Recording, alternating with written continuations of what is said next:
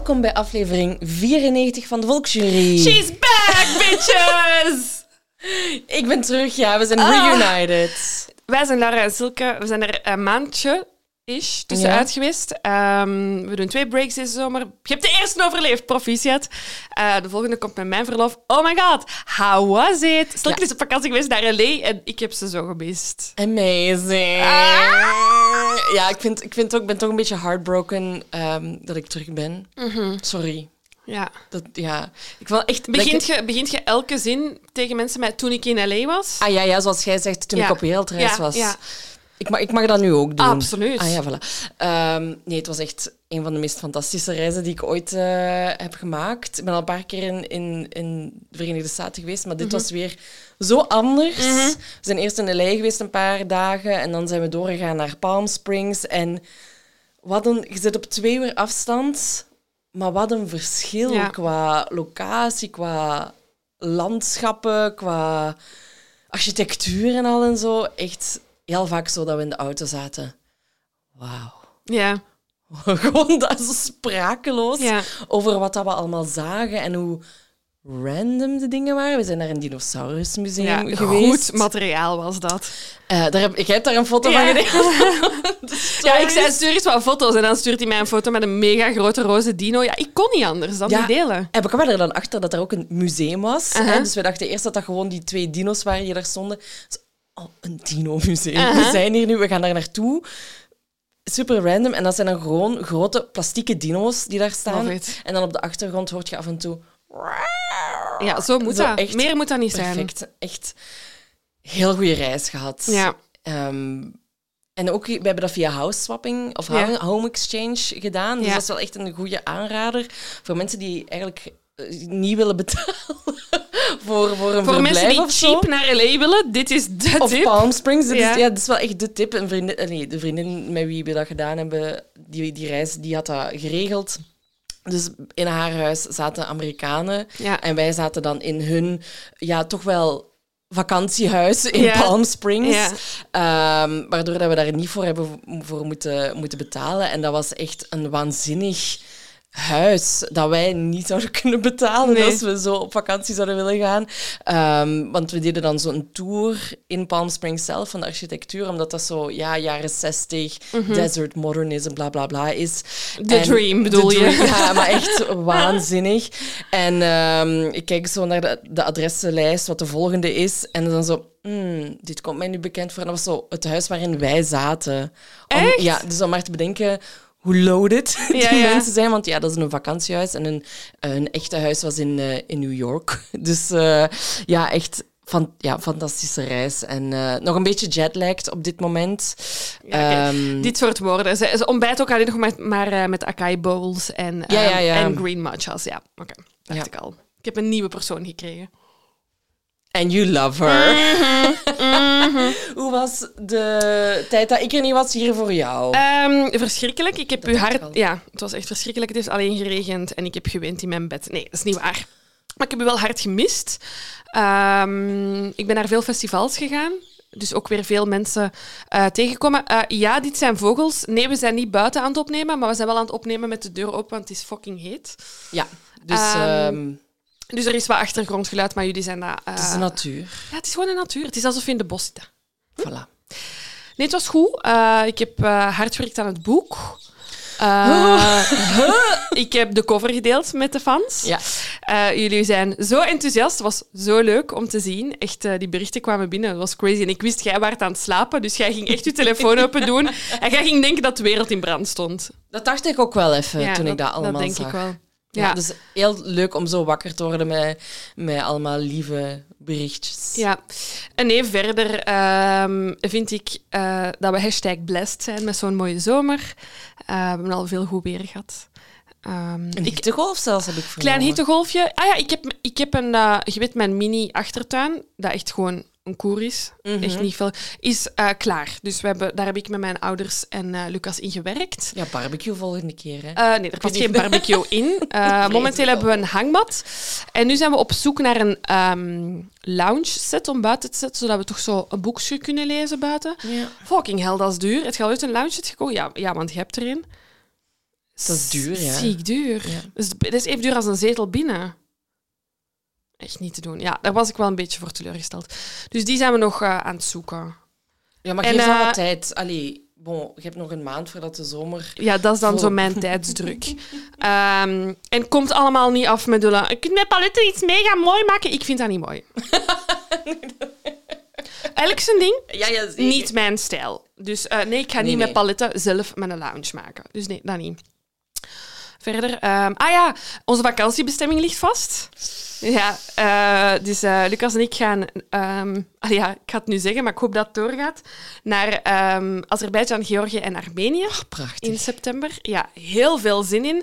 Maar het is wel een gedoe, hè. Met die landen, die, die zijn allemaal kwaad op elkaar. En die, zijn zo nog, die doen nog alsof dat COVID eh, nog altijd in zo de hoogste piek van de pandemie zit. En zo, ja, maar je mag hier alleen via het vliegtuig binnenkomen. En nu wou ik gisteren mijn vliegtuigticket... Ik ga even ranten, hè. Ehm, ik wou gisteren mijn vliegtuigticket tickets boeken naar Baku, Azerbeidzjan. Eh, en eh, dat ging niet. Hoe dat ging Ik niet. weet niet, die aanvaarden mijn betaling niet. En dan heb ik naar mijn je niet gaan, hè. heb ik een, zeg zo'n dingen niet. Heb ik naar mijn bank gebeld en die waren zo, ah nee, bij ons is er geen probleem. Anders moet je eens naar de, naar de klantendienst van eh, de luchtvaartmaatschappij bellen. Ik zo, ja, dat is Azerbeidzjan Airlines. Ik weet niet of dat die mij goed gaan verstaan, gaan kunnen Nee. helpen. Ehm, dus dat ga ik morgen doen om eens te horen waar het probleem zit. Maar normaal gezien is dat de vakantiebestemming. Oké, spannend. Ik hoop voor u. Ja, ik kan alleen maar... Fingers crossed. Fingers crossed! Ja, dus we zullen wel zien. Eh, in ieder geval heel veel zin in. Heb je een tip? Je hebt lang op een vliegtuig gezeten? Ja, maar ik heb dus naar Stranger Things gekeken. Op het vliegtuig? Nee, nee, op mijn gsm, hè. Ah, oké. Ik heb een andere tip, want ik heb was jetlagged. Ja. En ehm, dus ik dacht, wat, wat ga ik eens eh, kijken? Ja. Op streams. The Way Down, God, Greed and the Cult of Gwen Shamblin. Is dat die met haar haar? Ja, dat is die met haar haar. Dat staat echt al heel lang in mijn, in mijn lijst. Oké, give me the deets. ah, wel, inderdaad. Ik was, wat gezegd, meteen aangetrokken door de cover van die docu-reeks. Eh, ik heb hier ook opgeschreven, what's up met het haar? Ja, ik- het, is, het is voor de mensen die streams hebben of eh, streams gaan nemen. eh, het, is, het is echt zo... Ja, dus het beeldje is echt gewoon een vrouw met zo Jersey Shore van vroeger. Ja, maar dan extreem Maar dan hoog. ho- nog hoger. Het Ah, wel, haar. weet je wat? De, het wordt uitgelegd. Het wordt uitgelegd hoe het komt. dat ze zo'n hoog haar heeft. Ja. Maar Dat bon, gaat jij niet uitleggen nu. dat ga ik niet. Nee, nee, nee, nee, nee, oké. ik ga dat niet spoilen. Maar het is dus een HBO-documentaire reeks over de cult van Gwen Shamblin. En zij is in feite een, een, een dieetgoeroe. Zo positioneert zij zichzelf Ja. in het dorpje waar dat het zich allemaal afspeelt. Mhm. Eh, maar al snel groeit ze eigenlijk uit tot secteleider. En het is...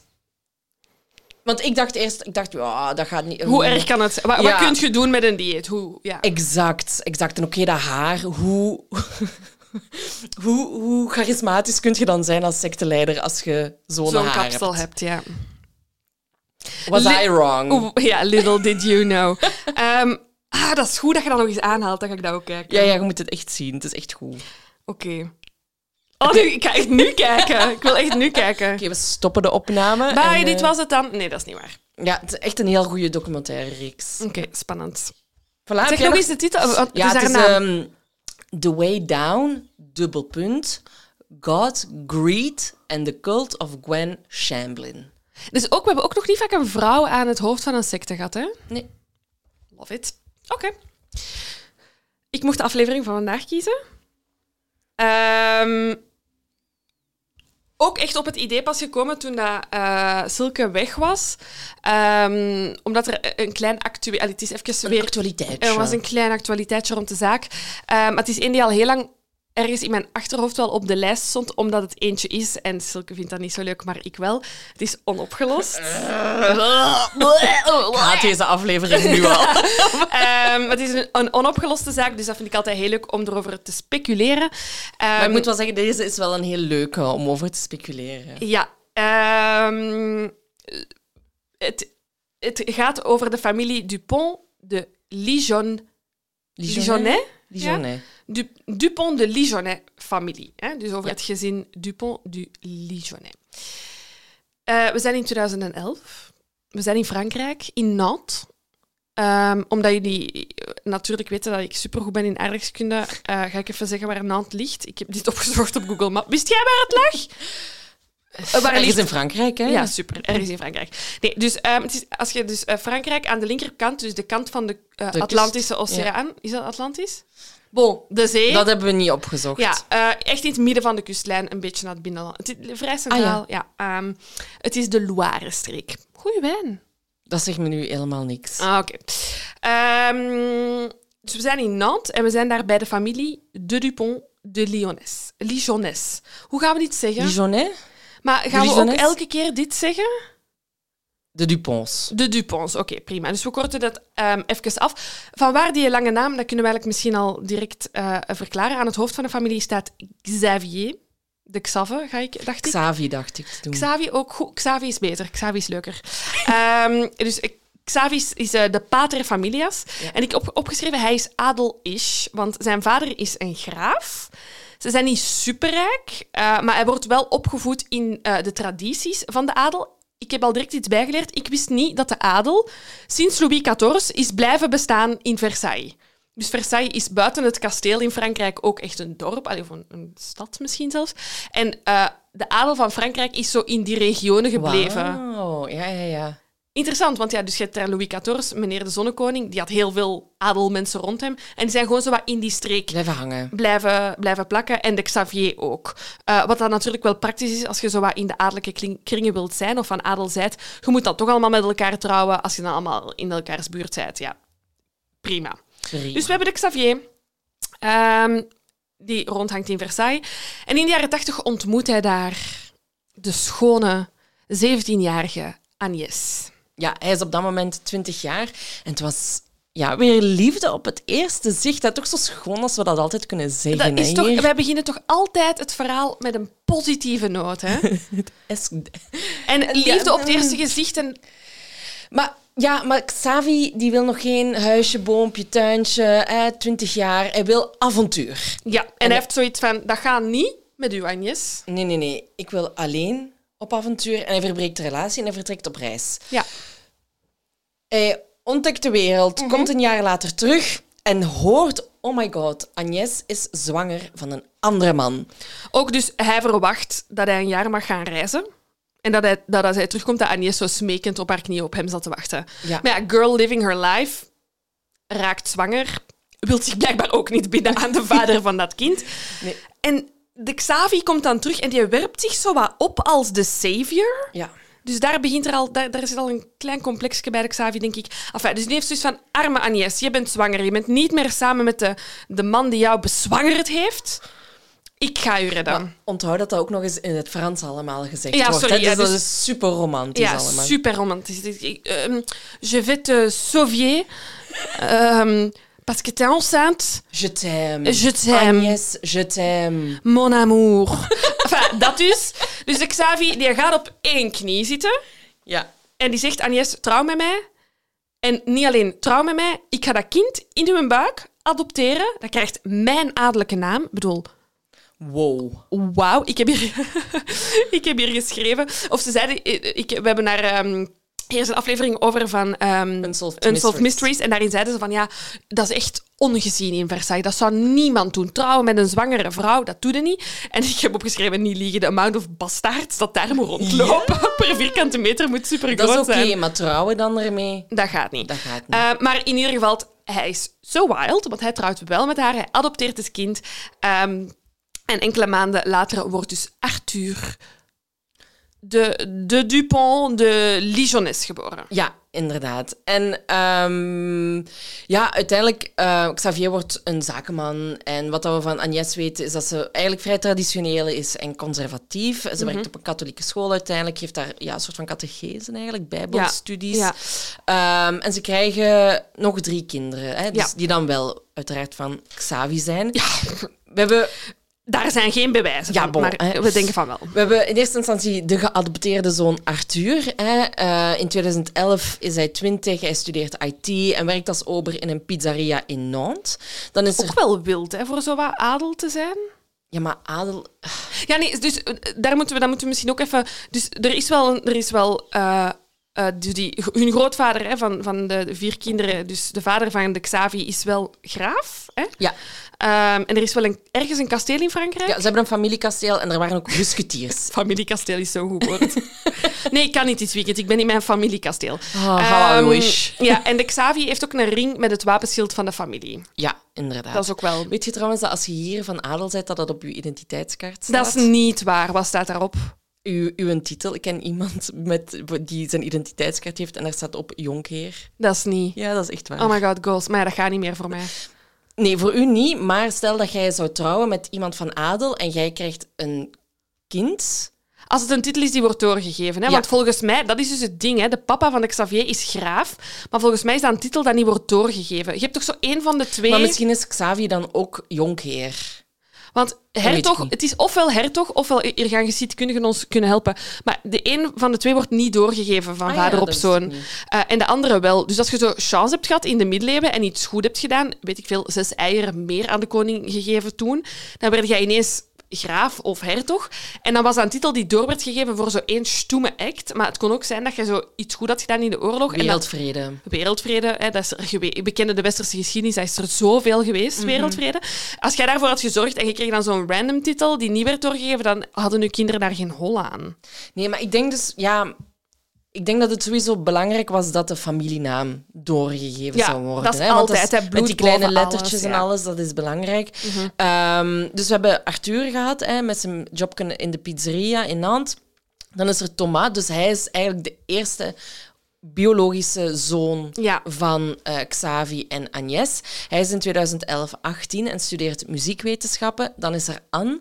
Eh, zij was toen 16. eh ze was model voor postordercatalogussen. Eh ze had nog Zo een- de, de boek van de Laredut of Maar zo. Ik vroeg mij ook wel echt elk jaar af waar ze die mensen vonden. En ik was ook wel zo als tiener, waarom ben ik dit niet? Ja, jij zit niet van adel. Nee.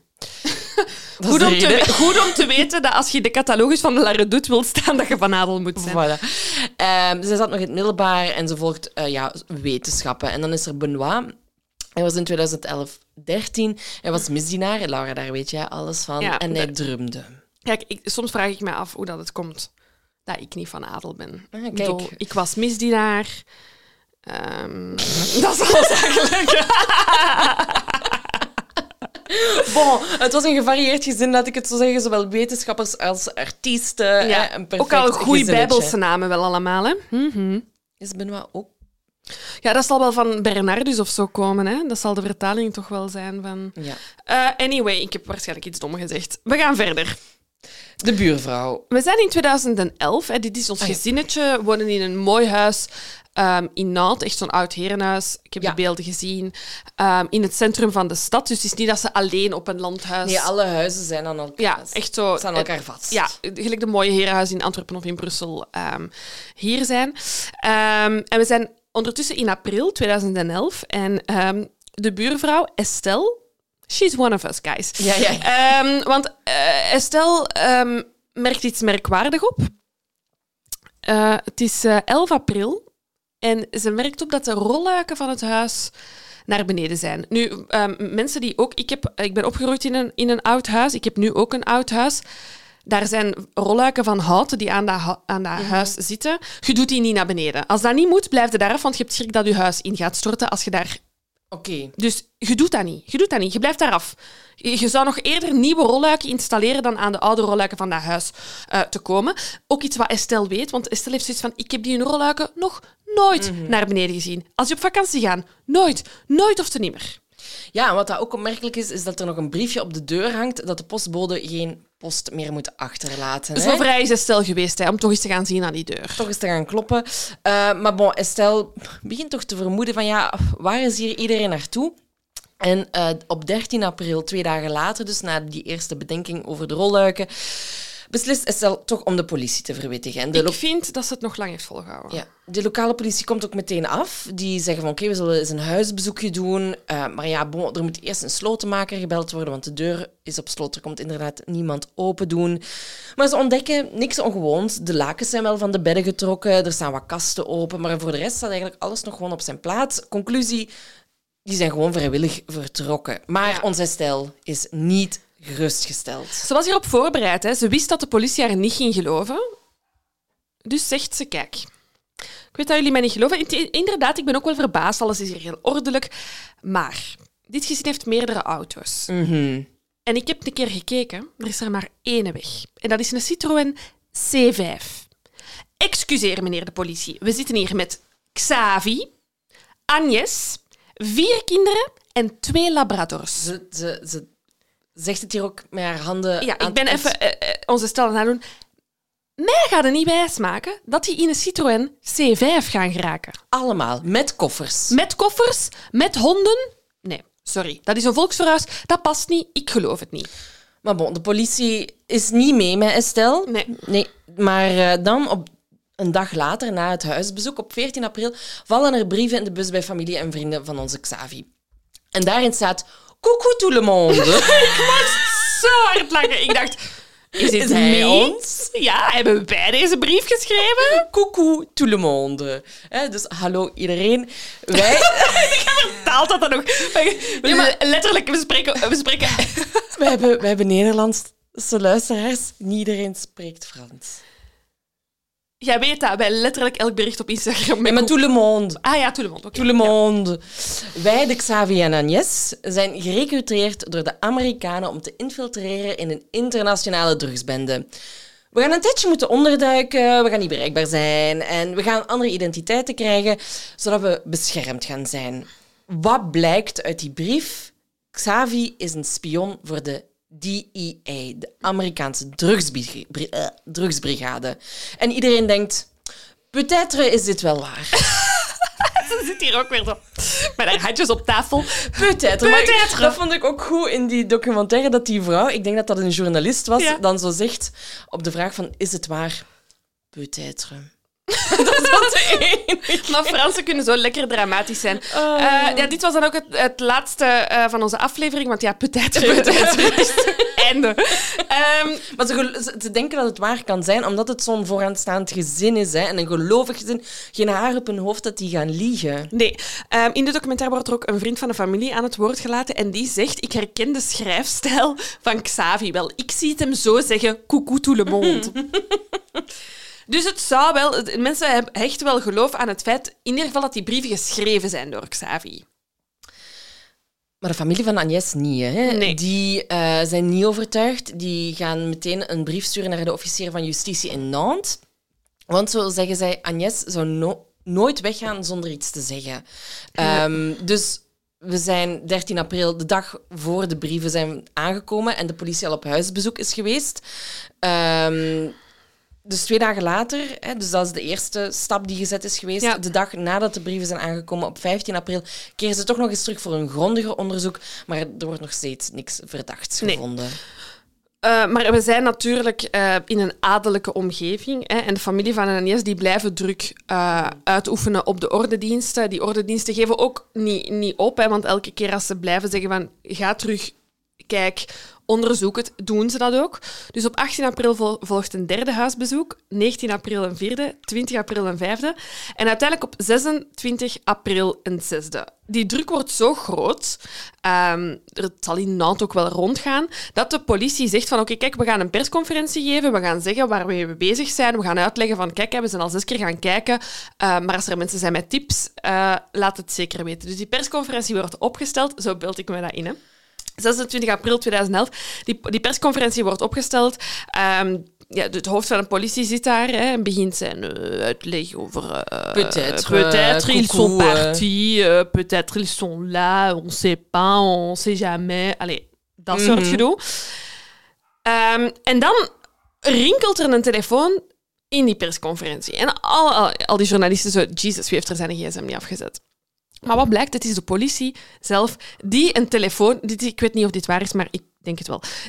Dus die politieagent zit aan die microfoon, zoals ik nu voor mijn micro zit, en die pakt zijn telefoon op en die ziet... Oh, ze hebben mij hier al tien keer gebeld. Mooi. Mooi. Ah, Oké. Oké. Hij Legt legt af, zucht een keer diep en zegt... Bon, mannen, dat is hier afgelopen.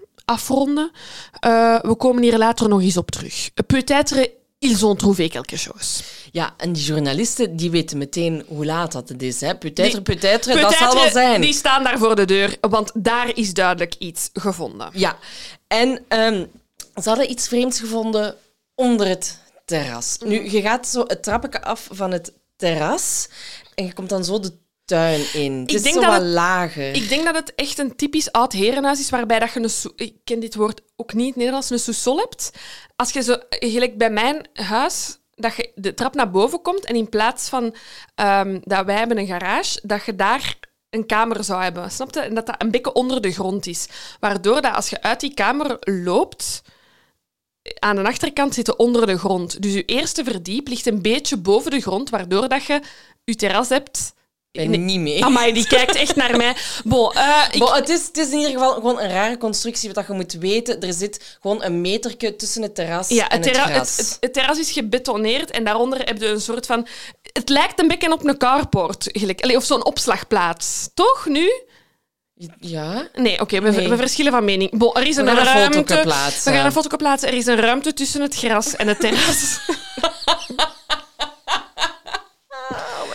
En daar heeft de politie ook al voor gestaan. Hè. Ook tijdens Ja. die zes andere huiszoekingen hebben ze de tuin gecontroleerd en er is nooit iets opgevallen. Maar tijdens die eh 26 april De zesde ze- huiszoeking. de zesde huiszoeking zijn ze echt grondig te werk beginnen gaan. En is er een agent die opmerkt dat er toch wel een beetje... Ja, dat de aarde daar is omgespit. Enfin, dat er duidelijk wel iets van...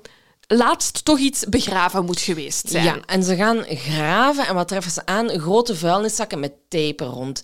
En ehm, En voor wie het nu nog twijfelt... bedoel, vuilniszakken met tape rond... We know what up. ja, daar zitten dus lichamen ingewikkeld in dekens en daarna zijn ze dan vastgebonden aan die eh plastieke zakken. Ehm, opmerkelijk, naast elk lichaam lag ook een religieus object. Een kaarsje, een kruisje.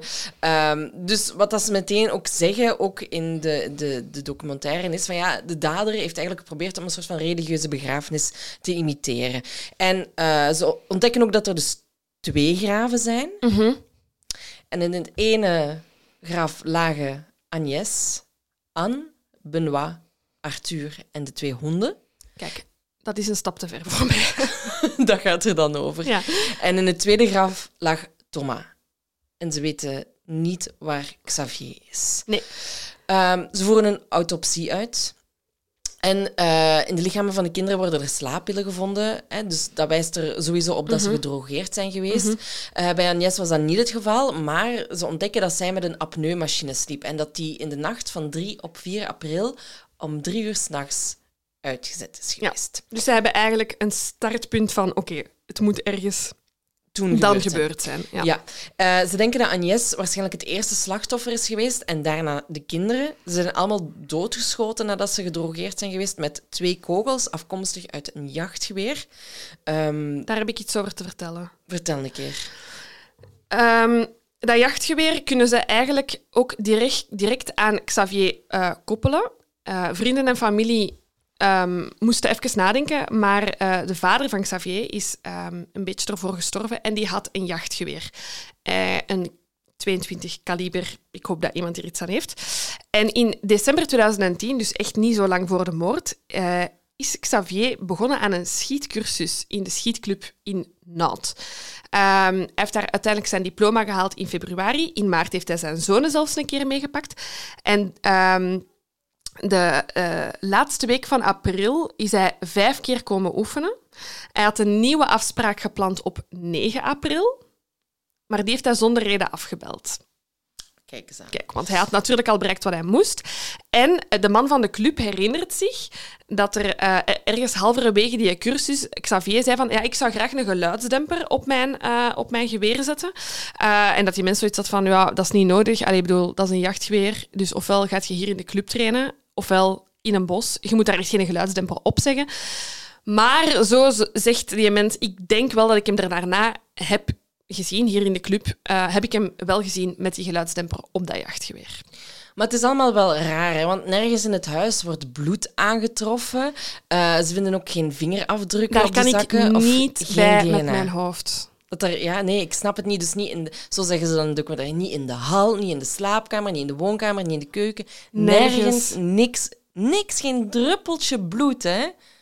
En dat vind ik echt... Dus ik denk nu, of het nu Xavier is geweest of niet, dat dat zo Dexter-gewijs moet zijn gebeurd. Ja, ik niet. Het enige waar dat... Dus die kinderen die heeft hem s'avonds gedrogeerd. Hè? Dus die zijn waarschijnlijk in hun eten... Allee, of drinken... Die drie kinderen zijn gedrogeerd. Die, die waren KO. Dus die kun je verslepen. Die kun je als Ja, man alleen ja. dragen naar... Ik weet niet, buiten denk, in de ja, tuin. Dat denk ik ook ergens al buiten, maar dan moet er buiten in de tuin ook nog ergens... Maar ja, misschien geregend. Allee, ik weet het niet. Ja. Of, of daar ligt je dan die, Doek. die een doek of zo. Ik weet het niet, maar inderdaad, ik ben ook aan Dexter aan het denken. Maar ik, ik kan mijn hoofd breken over Agnes. Want oké, je neemt dat toestel van die slaapapneu weg, maar dan wordt hij toch gewoon wakker? Dan moet er toch lawaai geweest zijn? En wat met die honden? Die honden waren niet gedrogeerd. Mhm. Veel vragen. Nu, ehm, ja, de vraag is ook van waarom zou Xavier dit kunnen doen? Hè? Want tot dan hebben ze verder geen bewijs Nee. dat hij het gedaan heeft. Maar bon, ja, hij is wel hoofdverdachte nummer één op dit moment. Ja, of hij moet toch eens met een uitleg komen waar dat hem zit. Exact. Eh, en ze gaan wat dieper graven in het leven van de Xavi. En wat blijkt, hij leidde eigenlijk een heel ander leven dan hij liet uitschijnen. Ik heb nog iets over Thomas, die apart begraven ligt. Ah, dat heb ik later. Oké, dan doen we dat later. Heb ik later. Ja, bon. Ehm, hij was dus blijkbaar helemaal geen succesvolle zakenman met verschillende succesvolle bedrijven. Want Xavi had blijkbaar al heel wat tegenslagen gekend. Ehm, in 2001 hadden ze geprobeerd om naar Amerika te verhuizen om hun ja, American Dream te verwezenlijken. Silke kan, kon zich onmiddellijk inleven in maar dit verhaal. echt waar. Ander politiek klimaat en ik woonde daar al lang. Ja? Ja, ik denk het wel. Maar bon, moet heel veel veranderen, hè. Maar Ja. Ja, you're still in love. I'm still very much in love. Ehm, dus de familie keert terug naar Frankrijk, maar wat blijkt, ze hadden heel veel geld in die verhuis naar de Verenigde Staten gestoken. En van dan wordt het eigenlijk alleen maar erger. Ehm, in de documentaire zeggen ze, ja, van 2001 en 2011 ehm, zat hij in een neerwaartse faalspiraal. En ik denk, ja, als dat iets is om een leven te omschrijven, een neerwaartse faalspiraal. Ja, dat is ook echt iets dat enkel in de Nillies nog kan. Hè? Dat, zo, dat zo financieel succes het enige succes is dat je kunt hebben. Exact. Eh, veel geld verloren, deurwaarders kwamen langs. Eh, ze, ja, het zou echt niet veel schelen of ze zouden hun huis kwijtraken en dat de waarheid naar boven zou komen. Dus ja, ze denken dat Xavier zoiets heeft gehad van kijk, ik wil niet dat mijn kinderen weten dat ik in een neerwaartse faalspiraal zit. ik wil geen gezichtsverlies lijden. Wat zou een neerwaartse faalspiraal in het Frans zijn? Ze hebben het waarschijnlijk gezegd. Dus chapeau aan wie dit vertaalt. Ja, ja, ja, ja. ja. Ehm, en dan ja, gaat hij op zoek naar een oplossing om geld te krijgen. Hè. En zo komen we eigenlijk terug bij de vader van Xavier. En Laura zei het al, dat die eh, ja, aan een hartaanval gestorven is. Mhm. Eh, op 20 januari 2011 heb ik hier. Ehm, Dus dat kwam hem eigenlijk wel ja, goed uit. Hè? Want hij heeft zoiets van, oké, dat is mijn vader. Mijn vader is een graaf. Ehm, hier moet wel iets van geld zijn. Hier moet ergens toch een klein erfenisje voor mij zijn. Ik bedoel, hij is graaf. Wij hebben een familiekasteel. Ja. Ehm, en de buren van, ehm, van de vader eh, getuigen daar ook over. Hè, dat eh, vlak na de dood eh, Xavier echt het hele huis van de papa is gaan doorzoeken. Op zoek naar ja, rekeningen, ehm, obligaties. Een testament ook, Testamenten. Maar hij kwam eigenlijk al snel tot de conclusie dat er ja, niks voor hem was achtergelaten. Ook die papa leefde eigenlijk al, al lange tijd in, in, in armoede. Dat getuigen die buren ook. Hè, dat hij, ja, Oh ja, armoede voor een graaf. Hè. Want hij had uiteindelijk wel gewoon... Hij kon gewoon wel nog een appartement huren. Ja, maar een appartement. Ja, maar ja, voor, voor, Maar je hoort dat toch vaak, hè, van die mensen die zo nu nog van adel zijn en die dat, hebben dat nog betekent zo... niks. Nee, dat betekent niks. En die hebben dan ook zo'n familiekasteel. Hè? Hashtag familiekasteel. En die moeten dat dan onderhouden. Maar dat kost te veel geld voor hen, omdat allee, die, Ja. die, die hun financiën zijn gewoon... Ja, dus allee, ik- nu klinkt het of ik heel veel medelijden heb met mensen van adel. I don't. Maar ja, Xavier zag zijn toekomst ja, hij op dacht... dat moment. Hij dacht, dit gaat mij toch op zijn minst ademruimte geven. Maar het Ja. verstikte hem eigenlijk gewoon nog meer. Ja. Ehm, Excuseer. En het is dan ook dat hij dat jachtgeweer aantreft hè, en, Ja, en en vindt. dan- En dan begint hij inderdaad die, die, die lessen te nemen en zo. Nu, we hadden al gezegd inderdaad dat er twee graven waren. Eh, in eentje apart lag, dat, lag het lichaam van Thomas. Dus de politie gaat er eigenlijk vanuit dat Thomas niet op hetzelfde moment als zijn broers en zus en zijn mama is gedood. Ja, daar is ook bewijs van, hè? Ja, want ehm, Allee, bewijs. ze, ze, ze zeggen dat iedereen in het weekend hè, voor Ja. de moorden eh, thuis is geweest. En ehm, dat de moorden eigenlijk van zondag op maandag zijn gebeurd. Maar die zondag is Thomas nog naar de universiteit vertrokken. En dinsdag heeft hij dan een bericht, een bericht gekregen van zijn vader, van Xavier, dat zijn mama een fietsongeval had gehad en dat ze in een coma lag en dat hij dus zo snel mogelijk terug moest komen. En hij keert die dinsdagavond nog terug. Ja. En hij geeft eigenlijk, ja, stuurt nog een berichtje naar een vriend om middernacht. En die vriend probeert hem na middernacht nog te bellen. Ja. En het berichtje is eigenlijk het laatste teken van leven geweest Nee. van Thomas. Nee, en we, eh, eh, er is achteraf dan naar buiten gekomen dat Xavier ehm, met, met Agnès en de drie andere kinderen die zondagavond nog op restaurant is geweest. En dat de avond dat Thomas thuis is... ehm, Ja, Thomas. nee, Arthur. Nee, Thomas thuis is gekomen. eh, dat hij dan met, met Thomas ook naar dat restaurant is geweest. En dan daarna Thomas heeft vermoord. Ook, en ook een slaappil heeft eh, Ja, gegeven eerst. ja, en, ja. eh, Dus we zijn trouwens ondertussen al zo'n beetje ervan uit dat gaan dat Xavier dit heeft is gedaan. dat zo, ja? We zijn niet meer objectief. Nee, die, die fase zijn we voorbij. Dus hè, inderdaad, Xavier, hoofdverdachte nummer 1, internationaal arrestatiebevel. Eh, maar bon, die, de moorden vonden plaats in de nacht van 3 op 4 april. We zijn ondertussen al drie weken verder. Ja, hè. 26 april worden die lijken gevonden, eer dat je de puzzel hebt gemaakt. Die man heeft drie weken voorsprong op de politie. Stoem is hem niet, want hij heeft het al drie weken kunnen rekken eh, voordat er iemand iets heeft gevonden. Ja. Speelt in zijn voordeel. Ja, ehm, nu op 22 april, dus een dag nadat de lichamen zijn gevonden, ehm, wordt zijn wagen, de C5, gevonden bij een Formule 1-hotel in Roquebrune-sur-Argent, Ja. in het zuiden van Frankrijk. Echt de onderkant van Frankrijk. Ja. Eh, en zo kan de politie eigenlijk ehm, de week voor de verdwijningen helemaal beginnen reconstrueren. Hè. Dus wat, wat, wat is er eigenlijk gebeurd? De Xavi heeft zeker en vast niet zijn best gedaan om verborgen te blijven. Hij boekt hotels op zijn eigen naam. Hij haalt geld af met zijn bankkaart. Hij eet in restaurants. Hij betaalt met zijn ka- bankkaart. Die gast probeerde echt niet onder de radar te blijven. Nee, en Was hij- hij zo zelfzeker dat hij voorsprong had? Ja, en hij heeft zelfs nog een, eh, na de moord op Thomas nog een hele week in het huis gezeten ook. Hè, en is naar buiten geweest, buren hebben hem gezien. Allee, dus what's going on? Als jij iemand toekoer één persoon Ja. dan, dan verdwijnt je toch met de Noorderzon. Ja. Ehm, dus hij is dan eigenlijk vertrokken met zijn C5, hè, na die week in dat huis te hebben Ja. gezeten, uit Nantes. En dan wordt de Xavi tussen Nantes en La Rochelle geflitst.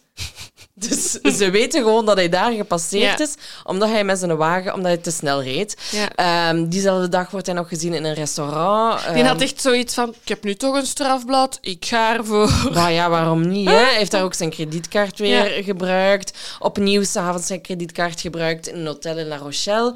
En dan de volgende dag, dus in twee dagen tijd, is hij in Roquebrune-sur-Argent geraakt, eh, waar de politie uiteindelijk dan later zijn auto vindt. Ja. En hij verblijft één nacht in dat Formule 1 hotel. Er zijn ook eh, camerabeelden ehm, de volgende ochtend van de Xavi, die met zijn hoteltas eigenlijk... ehm allee, hotel, met zijn, ja, met zijn kabas, met zijn valies. Ja, ja. ehm, eigenlijk over de, de parking oversteekt, dus weg van, de, van het hotel. Ehm, en hij kijkt ehm, op een bepaald moment echt recht in de camera. Als, als in van, ja, ik weet dat jij hier hangt, ik weet dat jij mij registreert. Coucou tout le monde. Coucou tout le monde, je suis là.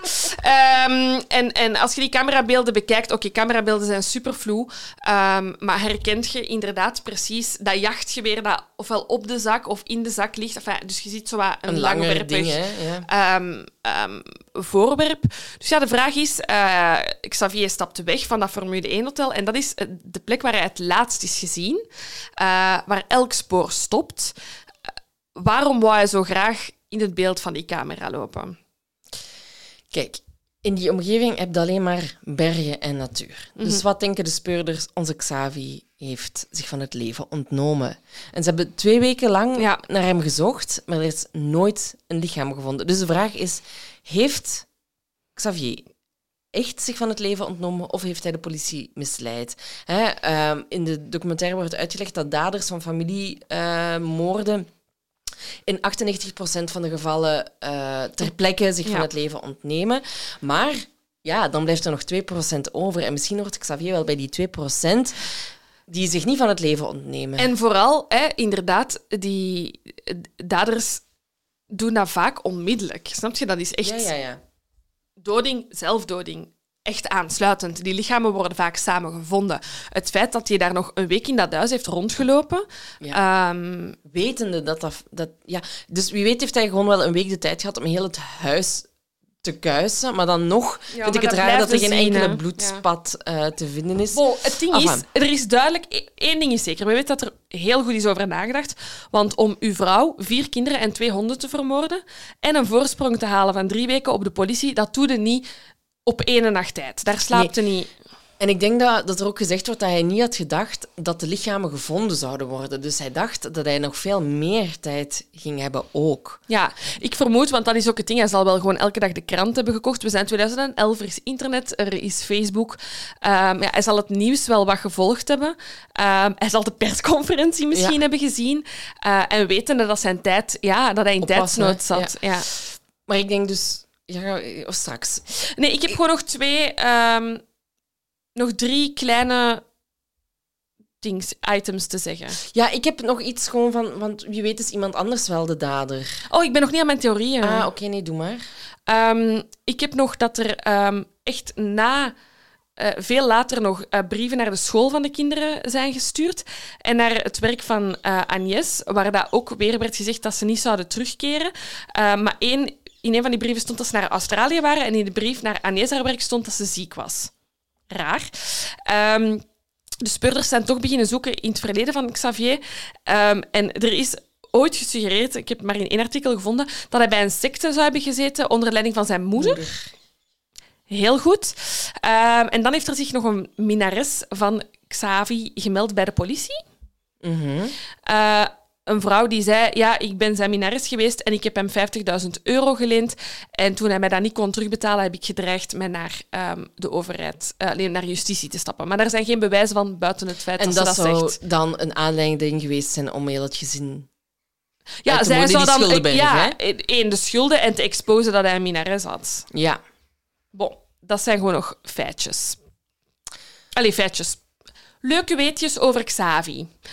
Ehm, dus we hebben enerzijds die zelfdoding met die video als theorie, allee, video Ja. op de parking. Ehm, een andere optie is dat Xavi niet de dader is. Nee. Want hij was toch zo'n liefhebbende papa. Mhm. Er is nergens bloed gevonden. Heeft hij ze, inderdaad, allee, we hebben het er al over, over gehad. Hij had geen strafblad en nu is hij opeens een crimineel brein. Ja, Ehm, de advocaat zegt, de familieadvocaat van, de familieadvocaat zegt. van, van, van Xavier en dienstfamilie. Xavier had last van zijn rug, dus hij kon onmogelijk onder dat terras zijn gekropen om die lichamen te begraven. Dat Ja. is de argumentatie over waarom Xavier het niet gedaan zou kunnen hebben. focus op het bloed dat er niet is, het DNA-bewijs dat er niet is, dat, dat doet er niet toe. Maar het feit dat de rug van de Xavier Ja. het niet had aangekund. Ehm, ik moet wel eh, stellen dat ik wel echt vind dat hij inderdaad... Het komt wel een beetje uit het niks. Je kunt natuurlijk niet in iemand zijn hoofd zitten en de, de, de, eh, de druk dat hij op zijn schouders zal voelen van die schuld en eh, ja, de schaamte daarvoor, dat kun je natuurlijk wel niet voelen. Maar het is wel extreem uitgekiemd voor iemand die totaal geen moordenaar is. Maar ja, kijk naar, naar eh, de aflevering die we gemaakt hebben over de rom romans. Mhm. ook, ook toevallig een Franse familie. Ja, ja dat zei jij toevallig. Nee. ja, Nee, daar, daar Ja. waren ook geen aanwijzingen voor. Is er ook opeens iets geknakt? Ehm, Ja, ik denk dat hij er wel al langer mee zat. Hè, naar aanleiding ook van de dood van zijn vader. Ja. Waarin hij zag in wat voor miserie die was terechtgekomen om dan van adel te zijn. Ja. Dat hij dacht van ja, ik ga ook alles kwijtgeraken. Ik wil niet Ja. dat mijn kinderen dit weten. Ja, wat is de enige oplossing? Ik doe dit uit altruïsme eigenlijk. Ja, ja, maar we hebben, ja, we hebben dat gesprek al gehad. Hè. Eh, familiedodingen zijn heel vaak met het idee van... Als ik ze geen geluk kan geven, dan kunnen ze beter er niet... Allee, die, zie- die daders zien dat echt als een... Ja, de enige uitweg. De enige uitweg. Ja.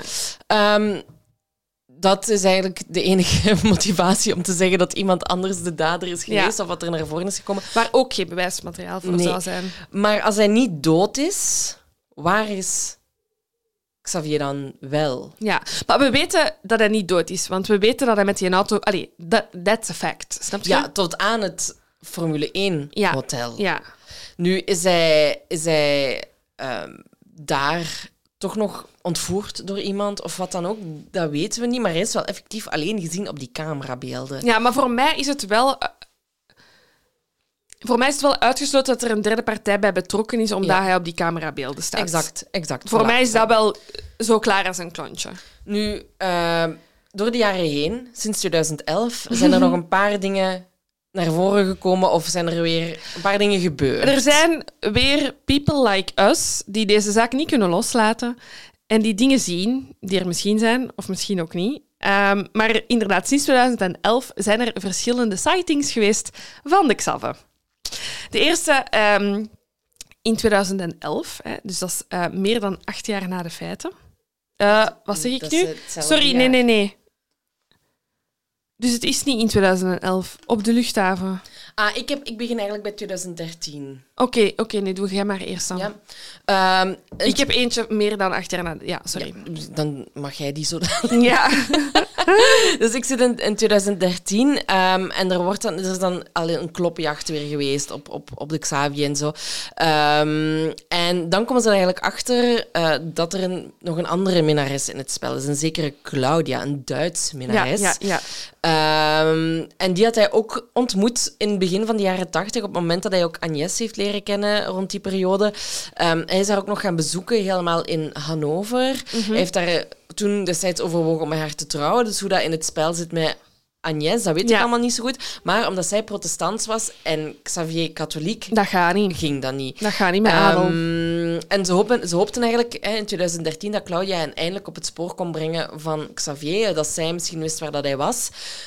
Eh, want ze, ze waren er ook van overtuigd dat Xavier nooit de banden had verbroken met Claudia. Ja. Ehm, omdat hij blijkbaar nog meerdere minnaressen had gehad. Ja. En in de periode voor de moord, allee, voor de moorden, wel weer het contact opgezocht zou hebben met hen. Maar er, is, ik, er komt nergens weer een artikel van, oké, was er uit die gesprekken met Claudia gekomen? Dus dat dateert al van 2013, dus ik denk, rien de botten. Ria de Botte, Claudia, die zijn nine man. Ik heb ook nog iets uit 2015. Ja? Een briefje. Ja, heel leuk. Ja, ik ben echt chronologisch nu Ja, doe maar. bezig. Ja. Ehm, dus in juli 2015 ontvangt er een journalist in Nantes een foto. En op de foto staan eh, Arthur en Benoit, die aan de keukentafel zitten. En op de achterkant staat: Ik leef nog. Kippenvel, ik weet het allemaal. Ja. Kippenvel moment. Want ze zijn alle twee dood. En van waar komt die foto? En is de foto van Xavier, heeft hij die opgestuurd? Heeft hij die meegepakt uit, uit het familiealbum als laatste herinnering? En wilt hij nu vindt hij dat hij al lang niet meer gespot is? Ja, dus ze hebben, ze hebben geen idee van waar dat, dat komt. En ook nu weer is er weer niks wat daar verder uitkomt. Ja, ik denk... Ik denk dat dat de familie van Agnès is. Allee, of, de, Om wat druk te zetten. Ah, goed idee. of voor, aan, voor, voor echt te willen dat de zaak levend blijft. Ah, interessant. Hier zijn... Sorry, hè, de deur staat open en onze poesies zijn hier... ehm allee, ik zeg onze poesies, want ja, Het zijn onze het zijn onze poesies en Alma zit hier... Nee, het is Lucie. Ah, sorry. Ik, ben- ja, ik, ik was zo half in de micro en ik zag het niet. Ik wil gewoon zo graag aandacht van mijn metekind en het komt niet. En nee, het is inderdaad Lucie die hier zo aan mijn been kwam, kwam snuiven. Maar dan in 2018... Ja, dat is de leukste. Hmm, ik denk dat jij nog een jaartje Maar verder zit. nee, ik moet altijd wachten. Maar ik mag wel echt de leukste vertellen. Jij mag de hè? leukste Ja. vertellen, zeker. Ehm denk ze dat er eindelijk een doorbraak is? Eh, Want ehm, ze vallen dan binnen in het klooster van Roquebrune-sur-Argent. Dus de Ja. plek waar dat hij op het laatste moment gezien is geweest. Ehm, en de, de huiszoeking kwam er nadat er een tip was geweest van dat Xavier zich daar zou schuilhouden. En je weet hoe dat, dat gaat met kloosters, die houden nu bij. Hè? Ja, en die zwijgen ook. En die zwijgen. Dus ja, bon, komt ook weer niks uit. Komt ook weer niks uit en dan zijn we daar nu. eindelijk. Meer dan acht jaar na de feiten is er een man die graag wil vliegen naar Schotland. Hij staat op de luchthaven Parijs, Charles de Gaulle. En een van die agenten aan de douane zegt tegen zijn vriend... Zeg, weet je op wie dat ik vind dat hij lijkt? Een XDDL. Ja, sorry, deze hebben wij trouwens nog niet gebruikt. Maar in verschillende krantenartikels wordt Xavier XDDL genoemd. Sorry, maar hoe lui zijn journalisten? Ja, schrijf dat eens uit. Silke van den Broek. XDDL, SVDB. Ja, SVDB. Dus de XDDL, ik denk dat dat een ding is dat daar aan een check-in staat. Bon, ehm, die agenten zijn te laat om hem echt tegen te houden om op het vliegtuig te stappen. Maar ze bellen toch naar Interpol en ze zeggen: Kijk, eh, wij denken dat we de Xave hier net aan boord hebben zien gaan van een vlucht naar eh, Schotland. Dus misschien moet hem daar gaan opwachten. Interpol heeft zoiets van: Nice.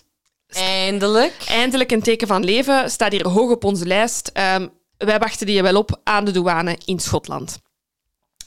Die man eh, wordt eh, eh, aan de kant gezet. En in het eerste krantenartikel dat over, de, allee, dat over die sighting wordt gezien, is dan... Ja, de man rees dan blijkbaar onder valse identiteit. Hij heeft zich niet verzet. Hij heeft wel zijn uiterlijk veranderd, zijn naam veranderd. Maar zijn vingerafdrukken kwamen overeen.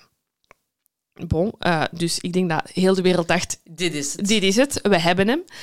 Ehm, ze hebben dan toch een DNA-swapje gepakt, hè, voor zeker te zijn. En eh, er was geen match. En als ze dan toch nog eens naar die vingerafdrukken kijken in Glasgow, hadden ze zoiets van, "Hm, misschien is dat toch niet de match waar we naar op zoek zijn.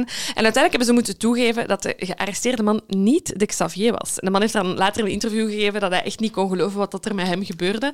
Eh, hij bleek ook echt zo in de 70 te zijn, dus echt veel ouder. Ja. Ehm, het was een Spanjaard, echt totaal iets anders. Ehm, ik denk dat hij niet wist wat dat er met hem gebeurde. Nee, en, en buren en vrienden hebben ook echt tegen de politie toen gezegd, want ze gingen dan ook uiteraard al een huiszoeking doen Ja. bij hem. Zo van, oké, maar eh, hallo, dit kan niet. Deze man heeft geen geschiedenis. Echt zo. Dat, ik weet ook niet of ik dat wil dat ze dat zeggen over mij. Zo, dat ik geen she's like nobody. Dus iedereen is zoiets van, "Mm, dit kan niet. En ja, hij wordt dan uiteindelijk ook gewoon uiteraard vrijgelaten. ja. Ehm, dan heb ik 2021. ja, we zaten allemaal binnen. Het was COVID. Remember? Was maar zo. wat was het wel? Maar het was wel het Europees voetbalkampioenschap eh, waar iedereen naar keek, want ja, wat anders was er te doen. Ja. Eh, en het is de match Spanje-Italië die, zich, ehm, die doorgaat in het eh, Londense Wembley Stadium. En de match is eigenlijk pas begonnen. Het is echt een van de eerste, in een van de eerste minuten. Ik denk dat er heel weinig op het veld gebeurde, want Twitter ontploft. De eerste tweet eh, die het trending topic eh, hashtag Xavier bla bla bla eh, startte is waarom zit Xavier Dupont de Ligonnais op de tribune in Spanje-Italië? En heel veel mensen blijken de man te herkennen. Nu, ik heb de beelden nog eens bekeken. eh, en tussen de Spaanse supporters zit effectief wel iemand die heel hard op de Xavier lijkt. Maar wat dat ze ook zeggen, is natuurlijk dat eh, Xavier zo'n normaal uiterlijk had, Ja. dat hij heel, aan de ene kant positief voor hem, makkelijk zou kunnen blenden. Ja, En dat ja, er zoveel sightings zouden kunnen zijn, ja, waarvan mensen denken, ah ja, dat is hem. ja. Maar er is hier niks mee gebeurd met Nee. die tweets. Of Nee. ze hebben dat niet verder onderzocht, dus wie weet was het hem gewoon wel. Ja, het kan. Het kan. Want er volgt nog een aller, allerlaatste. Eh, en die is dus eigenlijk nu net eh, in het nieuws ver- verschenen, terwijl het eigenlijk gaat over een herkenning uit 2015. Ja. Ehm, want een voormalige huisbazin slash buurvrouw eh, van Xavier heeft gezegd, ja, ik heb... Ah, de Xavier. Ah, die heb ik nog gezien in San Francisco in 2015. Zij was daar om haar zoon te bezoeken. Die werkte in de buurt van Silicon Valley. En eh Catherine, zoals de buurvrouw heet, ehm, ging daar naar een winkel. En in de winkel botst ze op een persoon en ze kijkt, eh, ze kijkt de man aan. En ze herkent hem, want het is, het is Xavier, hè. het is haar, haar voormalige buurman. eh, eh, slash, ja, hij huurde van haar, denk ik. Ze zou hem ook hebben aangesproken eh, en hebben ge- gewoon echt gezegd van... Huh? Xavier, hallo, ben jij dat? Xavi? Xavi? Ex-DDL? C'est toi?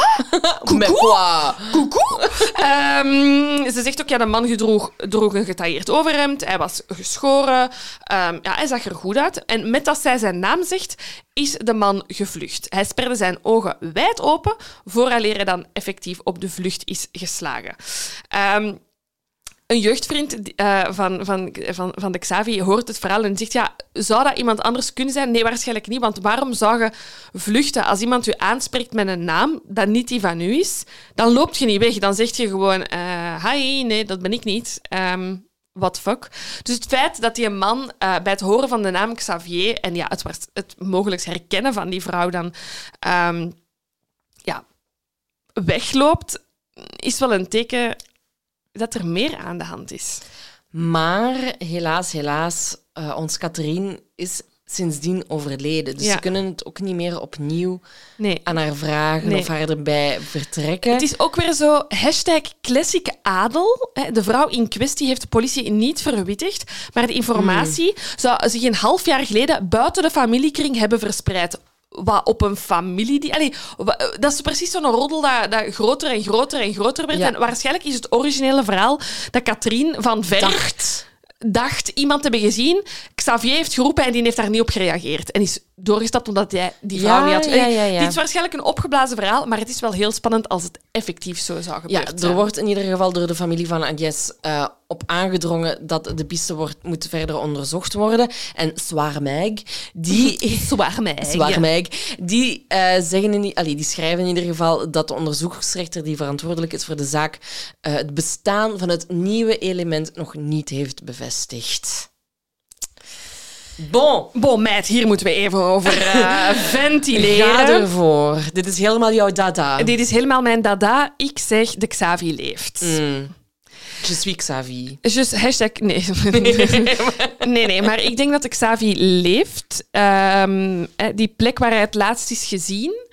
Ik denk dat hij daar... Uh, we zitten dan ook onderaan Frankrijk aan de kust. Mm -hmm.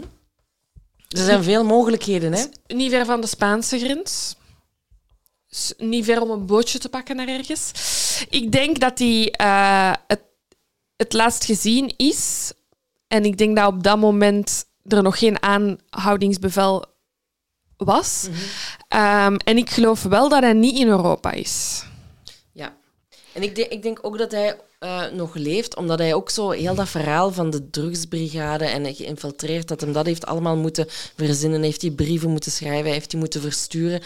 Dat hem ook de tijd heeft genomen om aan valse identificatiepapieren, allee, valse identiteitskaarten te komen. Ja, het feit dat, hij, bedoel, dat je schietlessen neemt, ja. dat je een geluidsdemper koopt, dat betekent een maandenlange voorbereiding. Ik mm. geloof wel dat hij in snelheid gepakt is op het einde, ja. maar dat hij toch weg is geraakt. Ja, en wat ik al zei, hè, hij ziet er zo basic.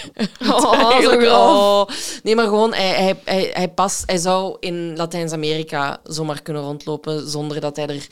Ja, hij is geen lange blonde Nederlander of ja. Zweed die, die ergens in, in Argentinië nee. raar loopt te wezen.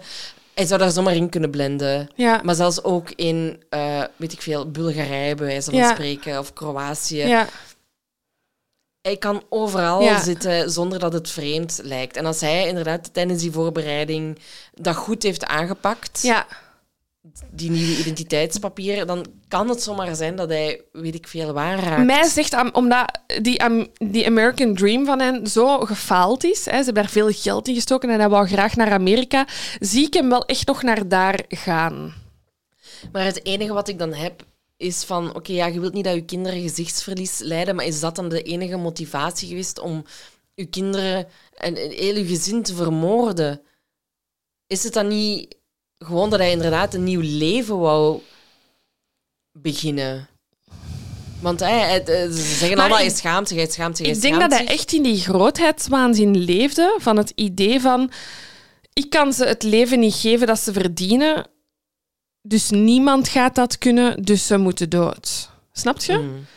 Um, en ik zal wel boete doen en de rest van mijn leven mij in slaap huilen, want ik, ik denk dat hij heel goed beseft wat hij heeft gedaan. Ja, en dat hij ook wel echt van zijn kinderen Ja, hield. en dat hij ook echt afziet om, omwille van het feit dat hij die heeft vermoord. En dat heel goed beseft. Maar ik denk dat hij echt op dat moment geen andere uitweg zag voor zijn kinderen dan dat. Denk ik. En ik, ik, ik vrees echt dat die man nog leeft en in Amerika zit. Ja, of ondertussen wel overleden is, maar gewoon aan een natuurlijke dood Ja. eventueel of zo. Maar hij, is wel, hij heeft toen geen zelfdoding gepleegd. Nee. Nee, dat denk ik niet. Dus hij is kunnen vluchten. Hij heeft tijd genoeg gehad. Het ding is wel, je kunt natuurlijk wel de speurzin van de Franse speurders in vraag stellen, aangezien je na zes huisbezoeken pas vijf lichamen en Dus honden hebben ze vindt. effectief wel twee weken lang 100% ja, in alles regio. ingezet om hem te vinden Ja. waar dat hij eh, zich van het leven heeft. We zitten daar ook aan de kust. Water is altijd een goede verdwijnplek voor een lichaam. Ehm Ah, een hond.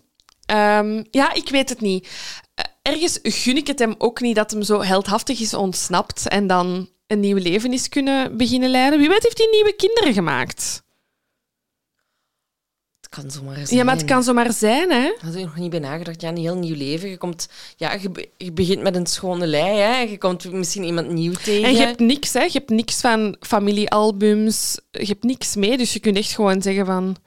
Maar ja, oh my god. Ja, je moet dan ook wel weer een heel nieuw leven uit je vingers, uit je duim zuigen. Want wat, ga, wat gaat je zeggen tegen je lief? Waarom heb je geen familie? Ja, allee, snap je? Ik heb geen contact met mijn familie. Ik ben verstoten door mijn familie. Er zijn echt wel, ja... Het, hij kan goed manipuleren en liegen, want dat heeft hij de eerste drie weken ook gedaan. Hij heeft mensen lang doen geloven dat er niks aan de hand was. Dat hij in Amerika zat te infiltreren in een drugsbende. ik vind het een maf verhaal, maar ik denk ook echt... Ik heb goede hoop dat deze zaak ooit gaat worden opgelost. Ja. Met de technologie die we vandaag hebben... ehm, namelijk, we hebben DNA... eh, hij kan niet zomaar... Ik denk, we hebben het al vaker gezegd, hè, van eh, cold cases van, hè, zie met de Golden State Killer, Ja. is ook opeens opgelost. Dus ik denk dat het percentage van zaken die onopgelost zijn, onopgelost zijn steeds kleiner worden. Ja, het is allemaal in uw voordeel. Hè? Ja. Zeg het maar zoals het is. Voilà. Ja, maar dus we moeten ze koesteren, die ono- onopgeloste zaken. Ik vind het niet erg. Nee, nee, ik bedoel, en ik, ik, ik gun de familie van, van Agnes natuurlijk ook echt eh, gerechtigheid. Ik wil uiteraard dat die mensen kunnen, allee, kunnen weten wat dat er gebeurd is. Ehm, ik denk wel, ik denk, hij is al zo lang ondergedoken. Zijn uiterlijk zal ook al veranderd zijn, gewoon omdat hij ouder wordt. Ehm, maar ik denk wel dat de Xave nog wel zo de decency heeft om op zijn sterfbed iets te zeggen. Ah, ik weet het niet. Ja, ik, ik weet het niet. Ik hoop dat. Ja, maar dat, ik, dat hoop ik van de bende van Ja, Nijvel ja. ook. Maar ja. Xavi, bel ons. Ja, Xavi, bel ons. Bende, bel ons. We're rooting for you. Ehm, je weet dat wij een luisterend... oh, Xavi, wij kunnen Frans. Ja, ja. Coucou. Coucou, de bende, wij kunnen. Frans. Peut-être, peut-être, on peut euh, een appelken eten tezamen. Een appeken en een tappeken, hè. Euh, Een- een appelke, boire een quelque chose. euh, ça peut À être Bruxelles Cava, ou à Anvers. Anvers, euh, euh, peut-être à Paris. Oh, on l'a Paris. Nantes. pourquoi Non, pas, hein. pourquoi pas? Jamais eu. Oh my god, vinden jullie ons nog leuk? Ehm, ja, dat was het. Allee, meer, hij is niet nog eens gezien. We gaan niet nog eens braggen met ons Frans. Ook zo, als wij ooit ergens nog moeten solliciteren, kunnen jullie Frans? Mhm, Nee, Peut-être. Peut-être. Hm. Eh, nee, dat was het. Oh, ik ben blij dat we hem eens hebben gedaan. Ja, ja, hij is ook superveel gesuggereerd Ja. trouwens hè, Ja. eh, door jullie. Dus blij dat je hem gekozen hebt, Dank je wel. Laura. En dan eh, ga ik eens nadenken over de volgende. Ja, Ik jij mag de niet. volgende kiezen en dan gaan we er weer even tussenuit. Ja, en voor dan, jou, eh, Vijke. Ik hoop dat het hem doorgaat. Ja, ik hoop het ook, man. En anders Ehm, komt je hier maar hangen. Ja, dat is echt basically hetzelfde. Ehm, nee, oh, ik ben blij dat je terug bent. Ik heb Ja. dit zo hard gemist. En nu ga ik verder aan het boek schrijven. Hè. Ja, schrijven, schrijven, schrijven. Daar moeten we binnenkort misschien toch ook eens wat meer over beginnen te Misschien vertellen. wel, hè? ja. ja. Misschien wel, ja. Is misschien voor de volgende keer. Bye! Bye bye.